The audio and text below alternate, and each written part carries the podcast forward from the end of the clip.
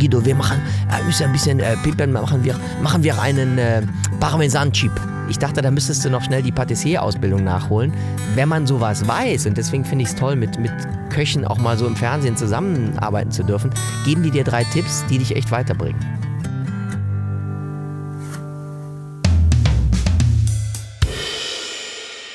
Der Vorfahre meines heutigen Gastes ist unter anderem dafür verantwortlich, dass in evangelischen Gottesdiensten der Klingelbeutel am Ende rumgeht.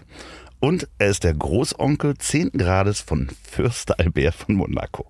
Wie ihn das alles in die Kulinarik getrieben hat, darüber spreche ich heute mit Guido Kanz. Herzlich willkommen. Das ist doch eine geile Anmod. Äh, herzlich willkommen. ja, vor allen Dingen habe ich das gestern gerade einem evangelischen Pfarrer erzählt. Und, und, was war er beeindruckt? Der war sehr beeindruckt, dass ich vor allen Dingen die Fakten dazu hatte, denn äh, dein Vorfahre Kaspar Kanz mhm. hat die Nördlinger Kirchenordnung ausgearbeitet, die 1538 gedruckt wurde. Ja, das ist, äh, nennt sich zur deutschen Mess, das erste evangelische so, äh, Gottesdienst, die Gottesdienstordnung, die ich sogar in einem kleinen Abdruck zu Hause habe weil wir in Nördlingen mal fürs Fernsehen äh, gerade diesem Vorfahren dann ein bisschen auf die Spuren hinterhergegangen sind und ähm, äh, total spannend das Ganze. Man kann sich da richtig drin verlieren. Ne? Also ich bin auch, ich, ich bin da drauf gekommen und habe dann den nächsten Link mir noch angeklickt. Wie kam das damals zusammen? Wann haben die eigentlich da, wo ist er hingegangen und wie war das mit Buchdruck damals schon? War ja gar nicht so einfach. Nein, nein, auf gar keinen Fall. Aber was toll war, der war natürlich katholisch, klar. Ja. Damals gab es ja noch nichts anderes, war Prior eines Karmeliterklosters Klosters und äh, hat dann irgendwann, und ich stand auf dieser Kanzel, es sind äh, Steinstufen da hoch, alle komplett ausgetreten. Und äh, der hat dann oben von der Kanzel herab der Gemeinde gesagt, übrigens Freunde, ähm, ich habe eine Frau und die ist in Erwartung eines äh, Kindes. Nur mal so. Und dann haben die den natürlich rausgeschmissen, klar, aus, aus Nördlingen, haben dann aber irgendwann gemerkt, oh, der war gar nicht so schlecht, der Bursche, der Kaspar. Und dann durfte der zurückkommen als Prior und hat dann irgendwann eben Luther kennengelernt und hat gedacht, naja, Reformation ist ganz spannend und wurde dann äh, Reformator. Ja, und es ist ja wirklich die Gottesdienstordnung, also wann passiert was, wann wird wo gesungen, wann wird mehr oder minder aufgestanden, bis ja. hin, äh, wann kommt die Kollekte. Wann kommt die Kohle ins Spiel. Und wir haben bei uns zu Hause einen, einen riesen Stammbaum hängen im, im Esszimmer und der Stammvater, da stand immer Kaspar Kanz geboren, um 1480, der ist 1483 auf die Welt gekommen. Wir haben damals aber auch herausgefunden, dass noch danach, dass es natürlich auch noch andere Kanzens gab, aber das war schon ganz spannend, das mal so mit Leben zu füllen und wir haben ein Familienwappen, auf das wir sehr stolz sind. Ja, aber seid ihr dabei auch auf äh, Fürst Albert gestoßen? Richtig. Ähm, ist, ich ich finde es mega spannend. Dieser Stammbaum ist wirklich sehr, sehr groß und das Problem, der hing immer im Esszimmer oder im Wohnzimmer, zwischen Wohn- und Esszimmer meiner Großeltern in Stuttgart. Und als Kinder standen wir natürlich immer davor und haben gesagt, boah, toll, toll, toll. Dann wollte mein Vater den mal in den 1980er Jahren abfotografieren weil damals gab es mhm. noch ja keine Scanner und sowas. Und das hat dann irgendwann mein, mein äh, Cousin in Stuttgart mal gemacht und hat diese, diese große Datei dann allen zur Verfügung gestellt. Wir haben uns das ausdrucken können. Äh, und irgendwann sind Kanzens nach Amerika ausgewandert. Und da hat dann eine Frau Kanz einen Herrn Kelly geheiratet und die haben dann ein Kind bekommen. Und Grace Kelly ah, und die ist ja dann okay. verschleppt worden in dieses Seeräuberdorf. Und deswegen ist First Abel, obwohl er zehn Jahre älter ist als ich, ähm, mein Großneffe 10. Grades. Was mich wundert, aber vielleicht hört er jetzt äh, äh den Podcast. Äh, er ist ein bisschen schüchtern. Albert, trau dich, ruf an, ich gehe auch ins Gästezimmer. Aber wie, wie interessant das ist, dass man sich irgendwann ernsthafter damit beschäftigt. Also ich bin jetzt auch, wir sind ungefähr gleich alt, dass das so Vorfahren und Geschichte immer wichtiger werden, je länger man auch auf sein eigenes Leben zurückguckt. Ne? Also du hast ja jetzt auch gerade letztes Jahr, glaube ich, 30-jähriges Bühnenjubiläum mhm, gehabt. Genau. So, und da guckt man dann so auch auf seine eigenen Vorfahren mehr. Ja, aber äh, wir haben, es gab immer ein Familienwappen. Dann mhm. hing immer noch im, im Hause meiner Großeltern noch ein Bild von einem alten Mann mit Locken, der ähm, auch Kanz hieß, der irgendwo Professor an einer Universität war. Und dieses Wappen, äh, das habe ich früher auch nicht so äh, ja, ernst genommen. Hängt mittlerweile aber auch bei uns zu Hause an der Haustür. Und ähm, wir sind also nicht adelig. Das ist äh, ein äh, namensgebendes Wappen. Man sieht auf diesem Wappen einen Pferdehals vielmehr eigentlich sogar doppelt. Und Hals heißt im Schwäbischen Kanz und da kommt eben so die, die Verbindung her. Also ich finde es äh, definitiv spannend, weil ich mich damit auch beschäftige. Wir kommen so aus einer alten Kapitänsfamilie und cool. da sieht man dann auch und äh, kann geschriebene Geschichte auch lesen von Kapitänen, die unterwegs waren. Und das hat mich so, weiß ich gar nicht, ja, so bis 30 gar nicht so richtig nee. interessiert. Und irgendwann fängt man damit an. Weißt du denn auch die ganzen Berufe von allen Menschen, die da drin stehen? Gibt es so eine richtige Chronik? Ja, also in dem, auf unserem Stammbaum steht drunter immer, wie die heißen, wann die geboren wurden, was sie für einen Beruf hatten. Und es sind doch sehr viele Metzger und äh, Gastronomen gewesen. Mein Großvater, der übrigens auch eine sehr große Ähnlichkeit mit Theodor Heuss hat oder hatte, mit dem wir auch verwandt sind. Auch äh, noch. Ja, mit dem, äh, klar, ersten deutschen Bundespräsidenten, der auch in einem Haus groß geworden ist, gar nicht so weit weg, in dem meine Großeltern gelebt haben in Stuttgart. Und ähm, also viele Metzger, Gastronomen sind dabei und äh, ja, das ist allein das zu gucken ist super spannend. Das hört allerdings auf in der Generation meines Großvaters der leider auch schon länger tot ist. Wenn man den jetzt mal weiterverfolgen will, das haben wir schon überlegt, mhm. würde der wahrscheinlich noch ganz andere Ausmaße annehmen. Wobei Kanz im Rheinland, wo wir zu Hause sind, gibt es außer uns keine. Und die sind also eher im Süddeutschen beheimatet. Was würde denn bei dir drunter stehen, wenn man da einen Beruf drunter schreiben würde? Oh, das ist schwer. Dummschwätzer vielleicht oder ähm, ich kann es ja gar nicht sagen. Ich finde das immer schwierig, sich selber ähm, so mhm. einzuordnen. Ähm, ich finde einen schönen deutschen Begriff Humorist, den benutzt Hugo Egon Balder auch immer, den finde ich ganz cool, weil Comedian ja, äh, Moderator. Ich finde eigentlich ganz, ganz cool Confrancier. Ja, oder Entertainer. Entertainer, aber Entertainer sind auch so viele, die im Dschungel gelandet sind, die sind irgendwie Entertainer. Ja, ist das so? Wer, wer ist denn da Entertainer? Ich weiß nur, dass äh, früher ähm, Herr Kübelböck ja, Gott, Gott hab ihm selig, sich als Entertainer bezeichnete und dann habe ich gedacht, den Begriff kannst du nicht benutzen. Ja, aber ich kann mich ja auch nicht einfach als Hochseilartist bezeichnen, wenn ich das nicht mache. Also sorry. also Unterhalter, however, was da steht, äh, ja. Weißt du denn noch, was du als Kind werden wolltest? Ich kann mich daran erinnern, dass ich äh, bei uns in der Familie für die Tomaten zuständig war. Meine Mutter hat am 13. Mai Geburtstag und in der Zeit pflanzt man immer Tomaten. Ah. Und dann gab es immer zum Muttertag, das ist immer rund um den 13. Mai, gab es immer Tomaten, die habe ich dann gepflanzt und ich war der Tomatenbeauftragte bei uns. Habe dann gelernt, dass man die ausgeizen muss, also diese kleinen Zwischentriebe zwischen den großen Trieben, dass man die rausnehmen muss und so weiter und so fort. Und dann habe ich gedacht, boah, das ist spannend, Garten ist gut, aber in Anführungszeichen nur normaler Gärtner war mir dann zu popelig, glaube ich. Ich habe dann irgendwann mal in der Schule behauptet, ich möchte Gartenbauarchitekt werden. Mm. Fand allein das Wort tierisch cool wobei ich überhaupt nicht zeichnen kann. Also es wäre ein Desaster geworden. Aber das war der erste Berufswunsch, wo ich dachte, ja, Gartenbauarchitekt, das ist cool, da kann man planen und im Garten rumfummeln. Ja, aber so hast du nicht auch Gartenarbeit gehasst? So, ich muss immer dran denken, dass ich so Laub haken musste und Rasenmähen, so diese klassischen Sachen, die man als Kind irgendwann am Wochenende machen musste.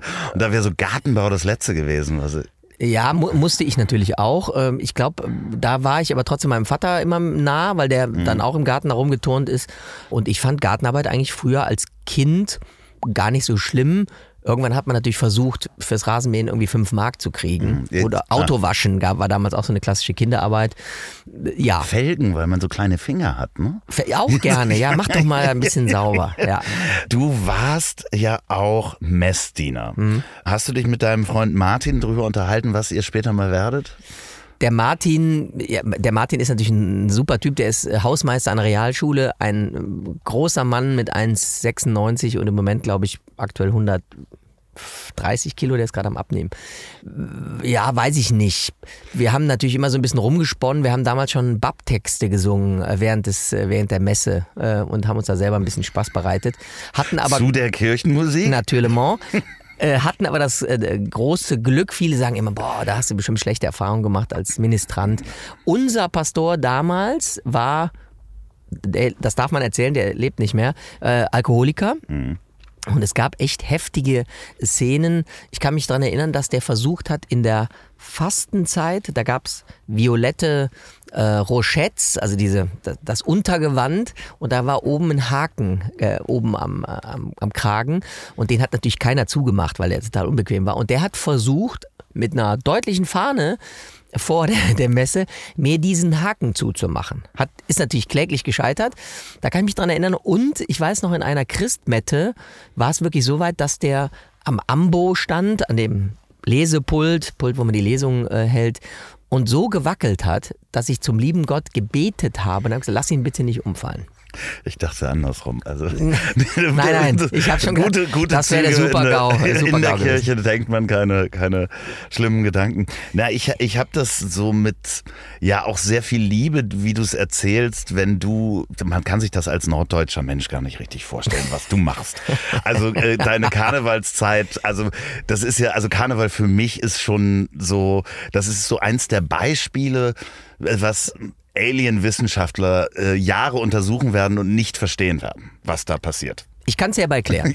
Es ist eigentlich ganz einfach. Ich mache das jetzt seit 31 Jahren im Karneval und habe da ähm, äh, angefangen. Ich habe schon irgendwie so mit, mit, mit 17 auf Bühnen rumgeturnt und bei Geburtstagen sogar mal irgendwie ein bisschen Geld zugesteckt bekommen und fand das immer spannend neben Schule und dann Abitur gemacht und Bundeswehr und dann habe ich immer gedacht, okay, Karneval ist cool und habe äh, Auftritte gemacht und dann hat mich jemand gesehen aus dem Karneval, hat gesagt, Mensch, wir brauchen mal Nachwuchs, hast du Bock, Karneval zu machen? Ich sag, ja klar.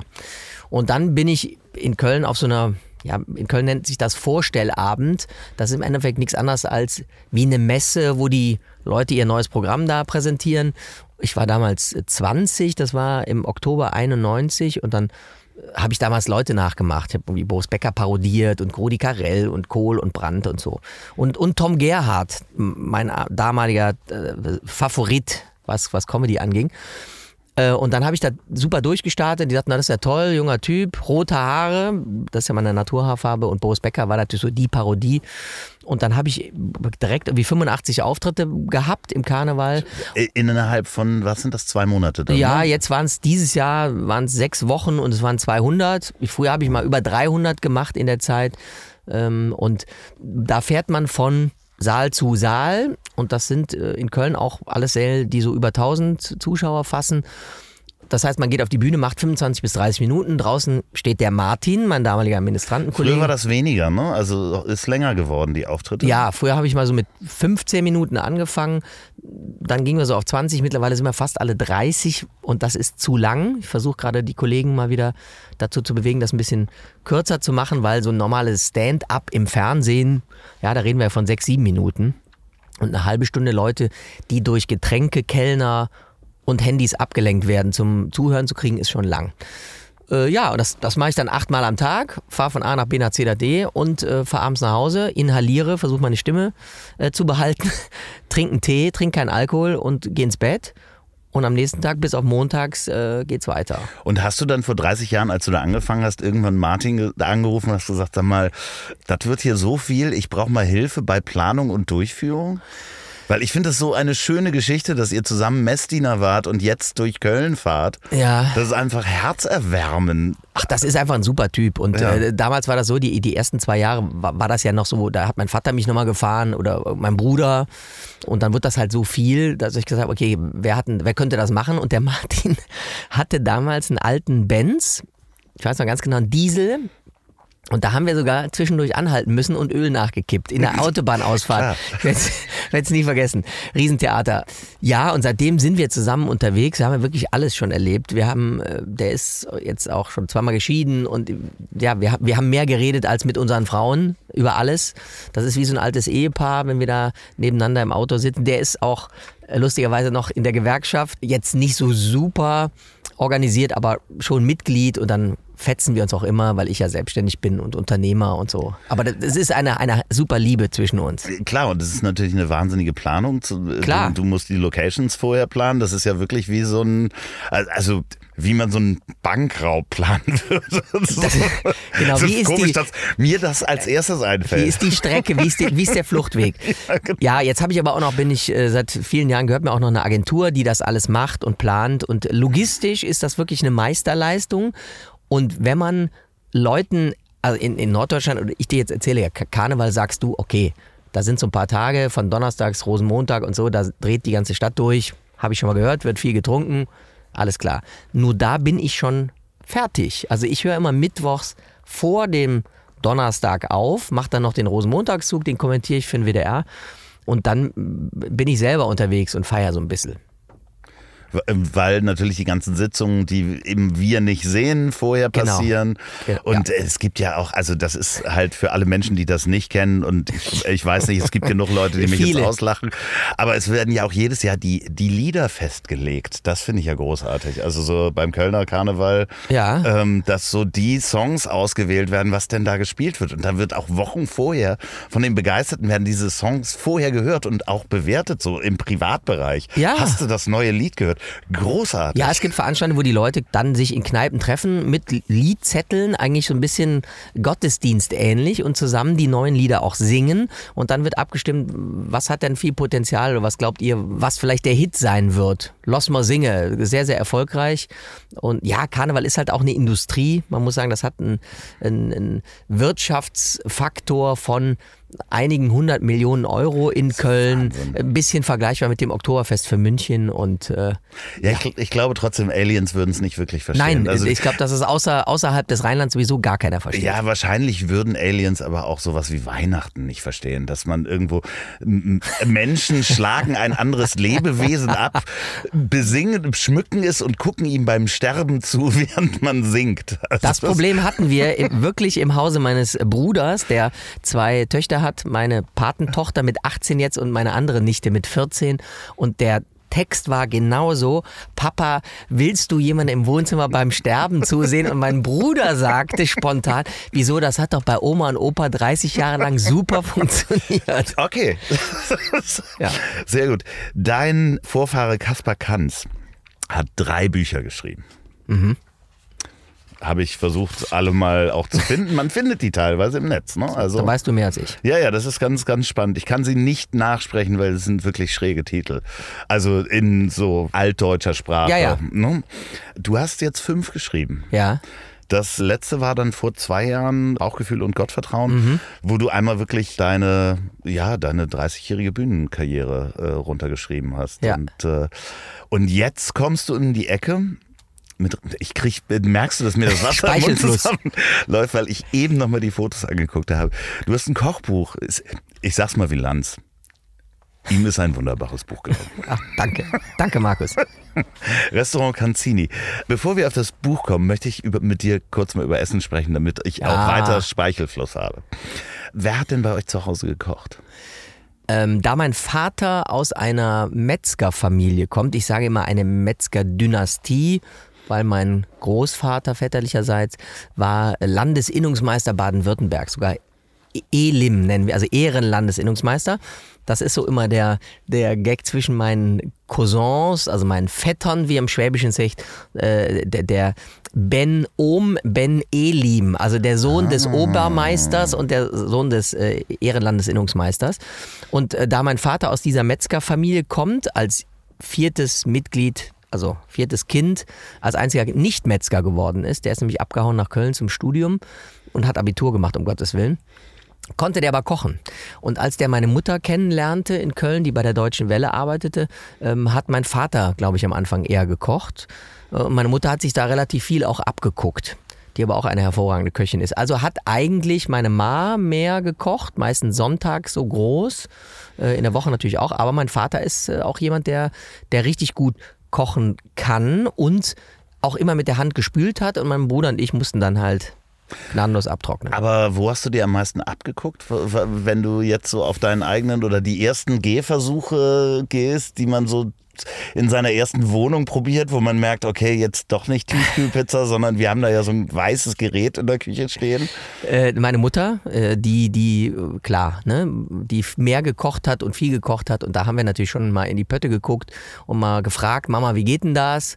Äh, wobei ich fairerweise sagen muss, dass ich schon am Anfang so bis also 25 oder sowas schon mehr an der, an der Tanke eingekauft habe als im Supermarkt. Wenn ich abends irgendwie nach Hause kam, war so eine Raststätten-Tankstelle immer super Anlaufstelle. Beefy äh, und Karazza natürlich. Nee, das finde ich äh, übrigens, Boah. Beefy ist ein äh, Todesurteil. Finde ich ja, das ekelhafteste Geruch, wenn man diese schmierige Salami auch noch aus diesem Verhüterli raus, ekelhaft. ähm, aber, aber ja, und da war auch eher so Pizzataxi angesagt. Dann irgendwann habe ich gedacht, okay, Kochen macht ja Bock und macht Spaß. Dann haben wir mal einen Kochkurs gemacht und dann wurde es mehr. Und wenn du dich an deine Kindheit erinnerst, was wäre so das Essen deiner Kindheit gewesen? Ja, was, was toll war, was ganz einfaches, Quarkauflauf hat meine Mutter öfter gemacht. So, zum Teil mit Rosinen und dann obendrauf noch so ein bisschen Zimt. Da roch aber auch schon die, die ganze Küche danach. Äh, auch ein ganz günstiges Essen, aber ähm, Quarkauflauf fand ich immer toll.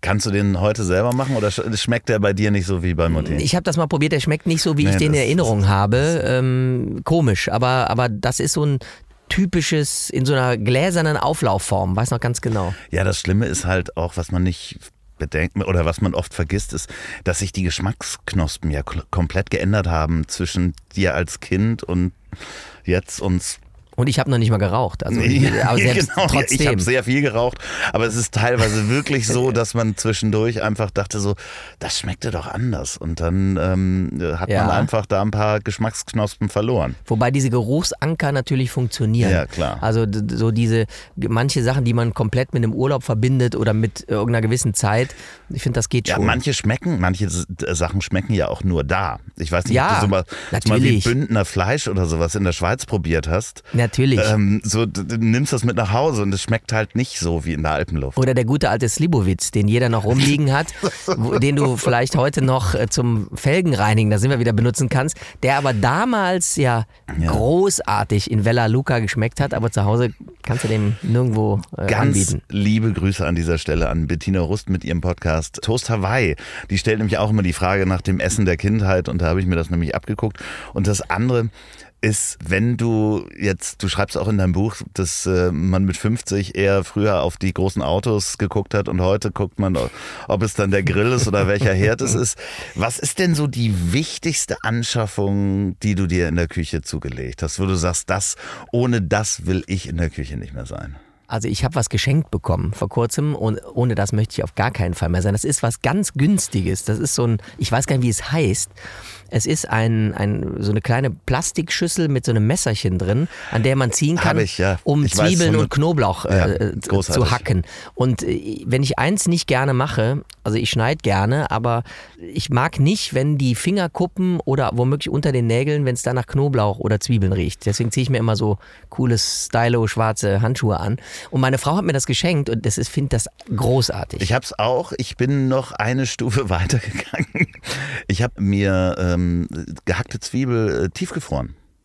Habe ich schon mal von gehört, habe ich noch nicht gemacht. Äh, so ein Sack, also wirklich so ein Kilosack habe ich äh, mhm. gehackte Zwiebel, kann man auch so kaufen. Schmeckt man keinen Unterschied. Ah, gut. Das ist auch äh, großartig. Was ist denn die unwichtigste Anschaffung, wo du dachtest, das brauche ich? Ja, und dann liegt es jetzt im Keller oder im Schrank oder du hast es verschenkt? Eine Eismaschine. Die habe ich allerdings auch mal geschenkt bekommen. Die okay. steht aber sehr hoch auch noch dummerweise in der Küche und die ist auch richtig schwer. Das heißt, wenn du die da runter äh, jonglieren möchtest, das ist auch noch ein Riesenakt. Habe ich schon ein paar Mal benutzt, mhm. aber so, wenn, nehmen wir mal den Apple Crumble, den ich gerne mache und da schmeckt super nochmal eine, eine Kugel Eis, Vanilleeis dazu hervorragend. Dafür aber jetzt die ganze Eismaschine anzuwerfen, ist mir definitiv das zu Das ist dann eher für ein Sommerfest, wenn du viele Leute da hast und sagst, ich mache jetzt mal. Ja, aber das ist auch ein bisschen dicke Hose. Also Eis selber machen, ja. Kann man, muss man nicht. Restaurant Canzini, das war, hat ja alles mal mit einem Scherz angefangen, der Name, ja. ne? Ja, ja, also ja, müsste man den Carsten fragen. Ein Freund von mir, der hat hier in Wedel in der Nähe von Hamburg ein Restaurant. Unser Trauzeuge, der ähm, ist Koch und der hat dann meiner Frau und mir jeweils eine Kochjacke geschenkt mit Restaurant Canzini eingestickt. Die sieht sehr gut aus, muss ich sagen. Es ist, also ich muss sagen, ich bin auf einige Sachen neidisch in dem Buch, vor allen Dingen auf die Kochjacke. Es ist schon, ich finde das auch einfach geil, so Devotionalien, irgendwie sowas zu tragen, was man irgendwo her hat. Und ich habe dann immer gerne eine Kochjacke angezogen, weil ich einfach so ein Kleckeronkel bin. Mhm. Ja, das ist bei mir, ich wollte es vor kurzem nochmal ohne probieren, hatte einen grünen Pulli an, herzlichen Glückwunsch. Und natürlich komplett am Schluss voll Soße. Also ganz toll. Ja, und das war die Idee vom Carsten, Restaurant Canzini. Und dann gab es natürlich diesen Namen intern schon immer. Äh, weil meine Frau sagte, was gibt es denn im Restaurant Canzini heute oder auch mhm. umgekehrt? Und dann während der lustigen Pandemiezeit haben wir viel gekocht und haben dann irgendwann mal gesagt, komm, äh, außer Fernsehen, da hatte ich Gott sei Dank genug zu tun, Gott sei Dank. Ähm, Bühne war nicht, dann posten wir doch mal was, was wir gerade gekocht haben. Und dann war halt die Titel, die Überschrift Restaurant Canzini. Und so ist es dann auch zu dem Buch gekommen. Ihr habt aber auch ein Kochbuch zur Hochzeit geschenkt bekommen mhm. mit, mit den Lieblingsgerichten von, von den Gästen. Da habe ich, ich habe übrigens nicht zu deiner Hochzeit, aber zu anderen Hochzeiten auch schon mal ähm, Rezepte abgegeben. Ja. Dachte immer so, ah, sowas versauert wahrscheinlich irgendwo im Schrank. Aber ihr habt das wirklich dann auch nachgekocht und ja. da auch einige Gerichte, sind da auch Gerichte äh, reingewandert ins Buch? Ja, unter anderem das Tomaten-Olivenbrot ist äh, in das Kochbuch Restaurant Canzini reingekommen. Übrigens totaler Knaller und früher habe ich immer gedacht, komm, wer backt selber Brot in der Werbung vielleicht?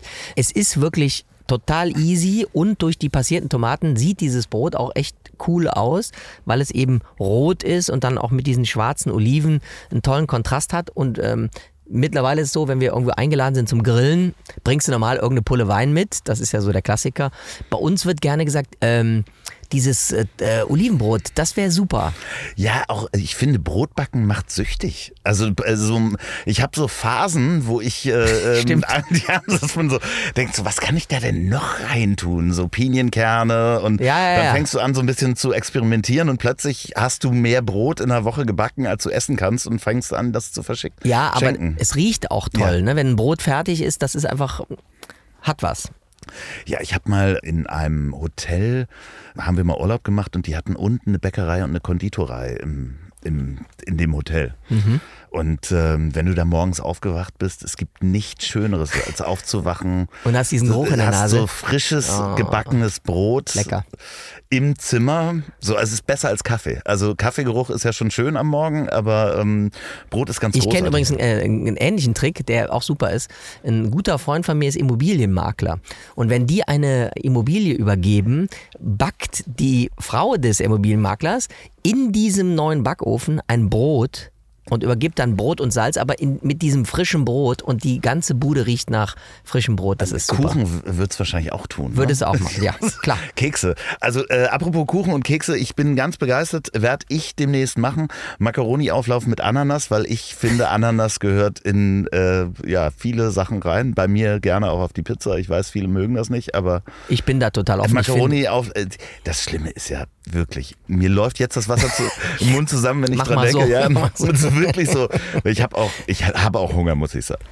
Aber ich habe die, habe ich dir im Vorfeld schon gesagt, die Bilder in dem Buch sind ja einfach mal unglaublich. Also man hat ja oft ein Kochbuch. Also ich schwärme jetzt wirklich und das ist wirklich Werbung. gut. Kauft, Gut. es, kauft dieses Buch alleine wegen der Bilder. Ja, genau, ja, absolut. Ja, So zusätzlich sind da noch Rezepte drin. Die um braucht das man gar nicht.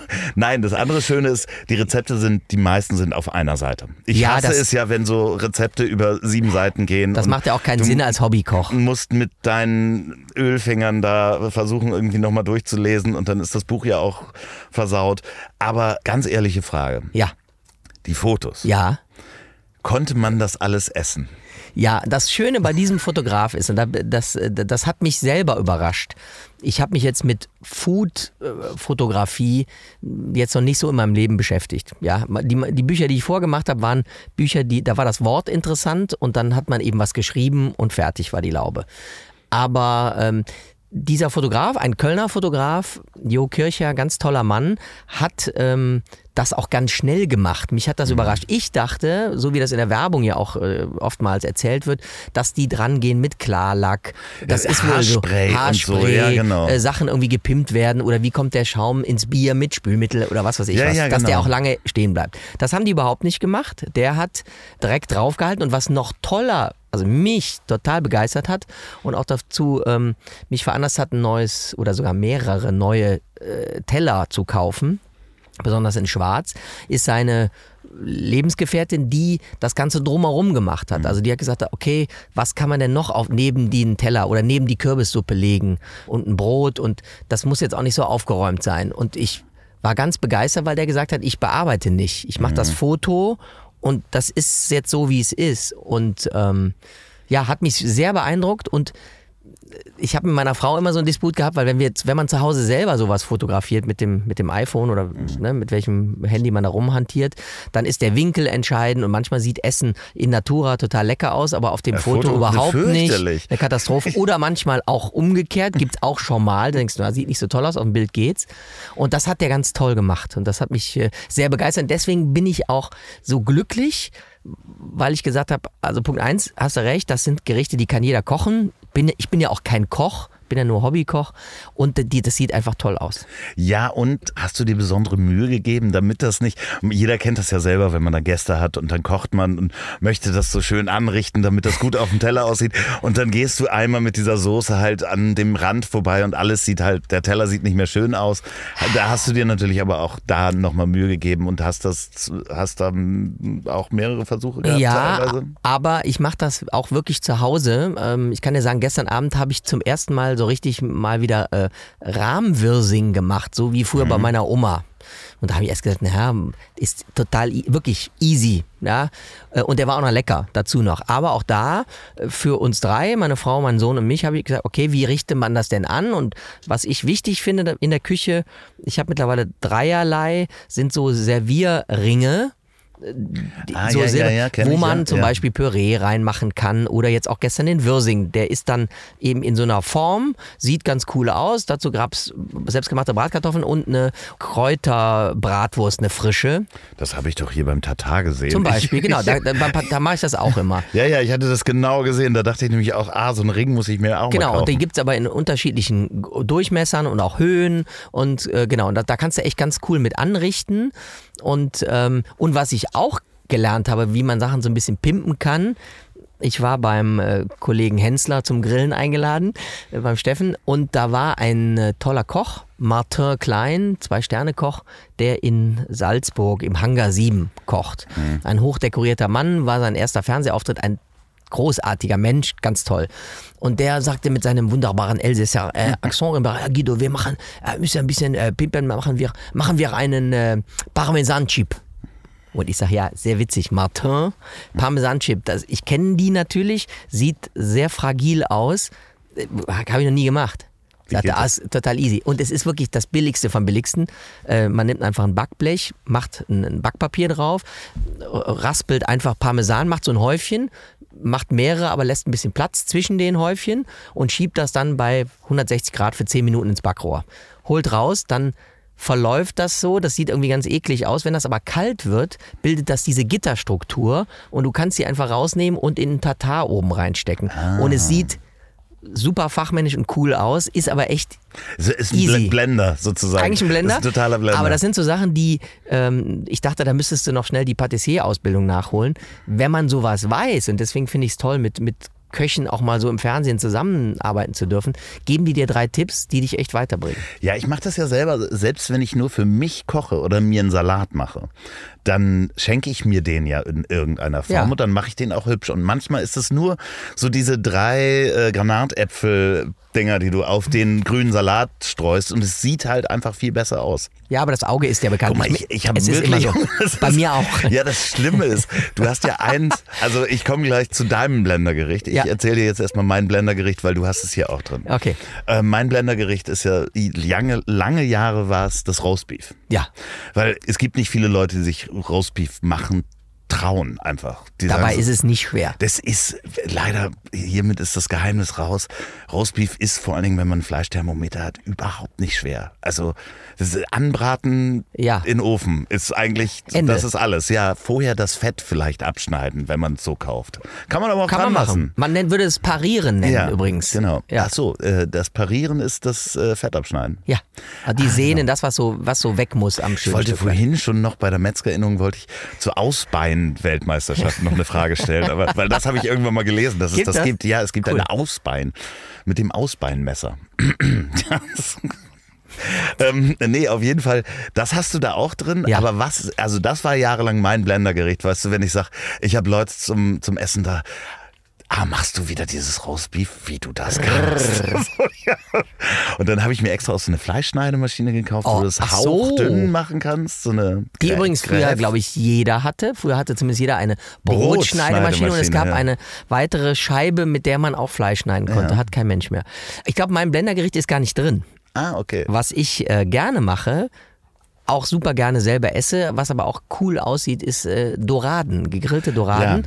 Äh, sie- wir sind im selben Bereich, ein bisschen waschen, tupfen, legen, man schneidet ein, dann kommt da natürlich Knofi rein, ähm, man kann Limetten oder auch Zitronen, viel Kräuter, äh, was ich immer noch gerne mache, ein bisschen äh, Paprika oben drüber, damit die auch so ein bisschen dunkel werden und kross werden.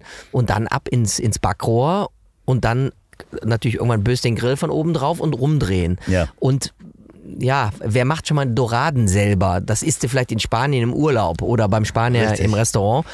Es ist, äh, finde ich, total easy, aber Es ist beeindruckend. es ist beeindruckend und es ist aber auch lecker und das mache ich eigentlich, also jetzt machen wir nicht unbedingt für uns, aber wenn jemand kommt und ich weiß, die essen gerne Fisch, finde ich so eine, eine, eine Vorspeise, die meinetwegen auch was mit Fleisch zu tun hat und dann eine Dorade, super. Letzte Dorade, die mir gemacht wurde, von Atze Schröder übrigens. Das ist Oh. auch sein äh, Blendergericht, muss man einfach mal sagen. Ja, guck mal. mein Gott, den kenne ich auch schon lang. Alter, alter Mann. Aber ja, der ist doch noch jung. Der ist doch noch jung. Also, es ist wirklich, es ist, ist großartig. Es sind, äh, wie viele Gerichte genau drin? 50. 50. Ja. Die Texte sind äh, humorvoll, also in deinem Stil. Ähm, Ja. Geschrieben, es ist alles dabei, von der Suppe, vom Salat, äh, Vorspeisen, Dips. Ich kann es nur wirklich jedem empfehlen, äh, Restaurant Canzini. Ich habe es äh, hier, ich möchte das auf jeden Fall nochmal äh, signiert heute haben. Wenn ich Sehr einfach schon mal am, am Mikrofon so unverschämt fragen Ja, darf. Klar. Ähm, was ist, äh, jetzt hast du erstmal Urlaub oder wie, wie kann ich mir das vorstellen? Die Saison, äh, ist vorbei. Man wie, wie spricht man es aus? Ich kann es wahrscheinlich. Session, sagt man. Session sagt man dazu. Ja, genau. Äh, nee, habe ich natürlich nicht. Ich habe ja zwölf Jahre lang Ver- Verstehen Sie Spaß gemacht und das war immer so eingeteilt, dass äh, die Karnevalssession dann fertig war. Dann hatte ich, glaube ich, wenn ich Glück hatte, irgendwie vier, fünf Tage mal zum Luft holen und dann musste ich noch relativ zügig ein paar Filme drehen, weil im April immer die erste Sendung war. Also Das war immer ziemlich äh, tough. Dann war im Juni ein Best-of, dann im Oktober wieder eine Sendung und im Dezember, das Jahr war da schon echt immer sehr, sehr voll, neben Tour und neben allem anderen, was man so macht und Bücher schreiben und so weiter und so fort. Jetzt mache ich das ja nicht mehr seit, seit äh, Ende 2021 und das gibt mir so ein bisschen mehr Luft und hat auch dazu geführt, natürlich auch die Pandemie, dass erstmal diese Biografie auf den Markt gekommen ist und jetzt dieses Kochbuch. Und das macht gerade total Bock, mit etwas anderem äh, ja, so ein bisschen auf Promotour zu gehen, weil ähm, ja, das ist ja jetzt nicht das, was ich gelernt habe oder schon immer mache. Ich koche zwar, das hat aber keiner so mitbekommen und deswegen macht das gerade Spaß, mit was Neuem und anderen äh, Leuten auf den Nerv zu gehen. Das heißt, äh, das ist quasi jetzt so die nächste Zeit dein, deine Ja. Erfahrung oder sind, äh, weißt du schon, wie das Jahr weitergeht in 2023? Mm, Kann ja. man noch nicht. Ja, gut, Tour ist klar, die Klar. sind ja gebucht, die Termine. Ja. Sind ein paar Fernsehsachen auch in der Pipeline, ein paar Sachen, die ich mache. Ich werde wieder, so wie es aussieht, nach, äh, nach Wien gehen zum Kabarettgipfel äh, beim ORF, was riesen Spaß macht und noch ein paar andere Sachen. Aber so ist es gerade ganz cool, äh, mal so ein bisschen, wie soll ich sagen, äh, mehr zu Hause zu schlafen als in irgendwelchen Hotels in der Republik. Und ähm, haben dich seit äh, dem das Buch draußen ist, eigentlich mehr Leute jetzt mal äh, gefragt, ob sie mal zum Essen vorbeikommen können. Und wie, wie sind da so die ersten Reaktionen? Die, Naja, das war ganz lustig, dass in, in der, dieser äh, Zeit, wo, wo wir alle viel zu Hause waren, ähm, Leute dann immer gefragt haben, gibt es das Restaurant Canzini wirklich und wie sind denn die Öffnungszeiten und liefern sie auch? Das war ja nun eine Zeit ein großes Thema. Ja. Ich habe dann immer gesagt, ah, heute schlecht, also natürlich im Spaß. Aber es waren dann doch seitdem auch viele Leute, Freunde bei uns. Und ich finde ganz schön, dass wir uns gegenseitig mehr bekochen. Ja, das, Als, also das hat schon zugenommen. Ich finde übrigens auch zu Hause Essen äh, fast nicht, nicht schöner oder besser als ein Restaurantbesuch, das ist vielleicht Quatsch. aber es ist irgendwie anders. Es ist ungezwungener. Du kannst irgendwie die Mucke machen, wie du Bock hast, kannst auch rumlaufen, wie du Lust hast. Und auch die Pulle Wein ist natürlich auch, wenn es eine gute ist, dann auch äh, günstiger als im Restaurant. Also ich finde zu Hause kochen und, ähm, und Leute einladen schon ganz gut.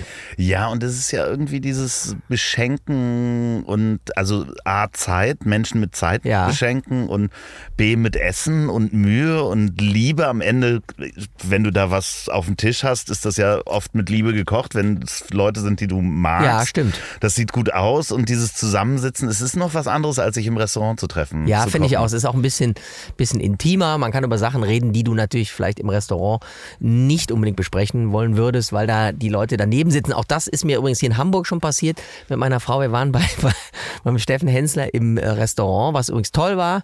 Hensler und Hensler. Und dann waren ein Pärchen neben uns. Und man saß da schon sehr nah beieinander und die irgendwann wirklich auf was geantwortet haben, was meine Frau und ich besprochen haben. Oh nein. Und das war nicht. Fürchterlich. Ich habe so getan, als wenn ich es amüsant fand, aber ich fand es eigentlich schon erschreckend.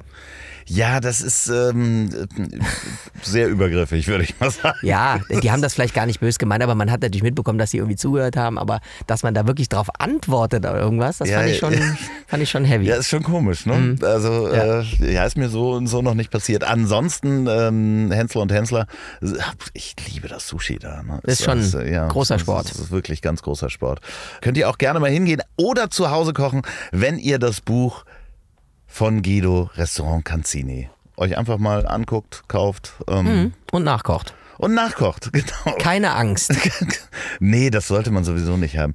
Ja, aber du hast ja vorhin gesagt Roastbeef. Es gibt schon Leute, die Respekt haben. Ich hatte immer Respekt vor Risotto. Ja, ich äh, kann nicht verstehen. Ich habe Reisrespekt, habe ich. Ja, aber äh, es ist wirklich, das ist zum Beispiel ein super Blendergericht. Risotto, Leute sagen, ach, du hast Risotto für mich gemacht. Das ist ja rührend im wahrsten Sinne des Wortes. Das dauert ja vielleicht, weiß ich nicht, eine halbe Stunde. Aber es ist ja nicht so, dass man da drei Stunden rührt.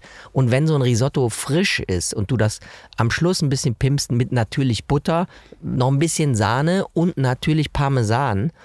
Und egal, was du dazu machst, ob es jetzt ein paar Pilze sind, die weg müssen Hast oder du nicht sogar Safran dazu? ja, Oder- gut, ein bisschen Safran, das ist ja auch easy. Oder so, was ich auch mag, was da drin ist, Tomaten, die so ein bisschen karamellisiert sind. Mhm. Äh, Oder vielleicht noch ein paar äh, Shrimps, die irgendwie, irgendwie rumliegen, die weg müssen. Ist so ein Risotto was Tolles und es ist echt nicht kompliziert. Man kann auch einfach, wenn man sowieso gerade einen Tintenfisch hat, äh, kann man auch das, die, die Tinte, da Tinte. reinmachen. Ja, und das schwarze Risotto dazu Auch machen. gut. Ja, guck mal. Ich habe jetzt nicht immer einen Tintenfisch zu Hause, aber, aber ich sehe, dir läuft auch bei Tintenfisch läuft dir auch das Wasser im Mund Oh, zusammen. lecker. Ich, kau- ich habe das ja auch schon, ich habe ja schon mal eine Folge gemacht, wo ich mit Atze durch die Metro gegangen bin. Ich kaufe ja sehr viel auch in der Metro ein. Mm. Gut. Und das darf man auch nicht hungrig machen, weil dann hast du Tintenfisch im Kopf und kommst halt mit drei Kilo wieder. Es kommt aber ein bisschen drauf an, ob der dann, wo du den her hast, ob der auch schon gekocht ist oder Klar, nicht, ob nee. du den so direkt, dann, dann kannst du ihn ja direkt auf den Grill legen, was man natürlich nicht machen darf, irgendwo im Spanienurlaub, wenn da einer auf dem Strand rumliegt, den mitnehmen und dann Nein, glauben, man könnte den auf den Grill legen. Also er muss entweder, wie das ja die Spanier zum Teil sehr, sehr inbrünstig machen, an einer Hauswand Mürbe geklopft werden, damit dieses Gewebe äh, sich verändert oder am besten lange köcheln lassen und dann grillen. Das ist natürlich ein Hammer. 45 bis 50 Minuten, äh, sage ich immer. Leichten Mm. Weißwein dazu, viel Olivenöl, Lorbeerblätter, äh, viel Knoblauch ähm, und dann Ja. 45 Minuten kochen lassen, dann rausholen, Mm. so leicht die Haut, also die, die farbliche Haut abmachen und dann auf den Grill großartig. Oh. Und du brauchst Mm. auch nichts dazu außer Limette. Ja, das ist aber, das ist schon, oh, das ist gut. So, ähm, wir gehen jetzt kochen. Wenn du ein Buch hast oder ähnliches, du bist, wer einmal hier im Podcast eingeladen war, kann Ja. jederzeit wiederkommen. Du Ich bist komm gerne wieder. Jederzeit Aber beim nächsten Mal bringe ich was mit zu essen. Ja, ich glaube, wir, wir brauchen irgendwas zu essen nächstes Ja, Mal. aber ich habe ich hab eine Idee, ich mache was. Sehr gut. Falls ihr diesen Podcast gerade beim Autofahren hört, dann denkt einfach mal dran, wo vielleicht ähm, das nächste Restaurant ist oder ob man vielleicht einfach mal im Supermarkt anhält, um sich dann die Zutaten zu kaufen, um dann doch vielleicht für sich und seine Lieben mh, zu Hause zu kochen. Falls ihr diesen Podcast bei der Arbeit hört, dann ähm, Darf man das? Wir lassen das. Äh, man darf ist, das. Es, äh, ist das ja völlig egal, wenn das, also falls ihr nicht gerade irgendwas machen müsst, wo ihr hören müsst, was die Leute ah. sagen, dann, also jetzt so gefährliche Arbeiten an schweren Maschinen, vielleicht, vielleicht auch nicht. Überlegt mal, was ihr heute Abend äh, kocht, einfach, falls ihr diesen Podcast zum Einschlafen hört.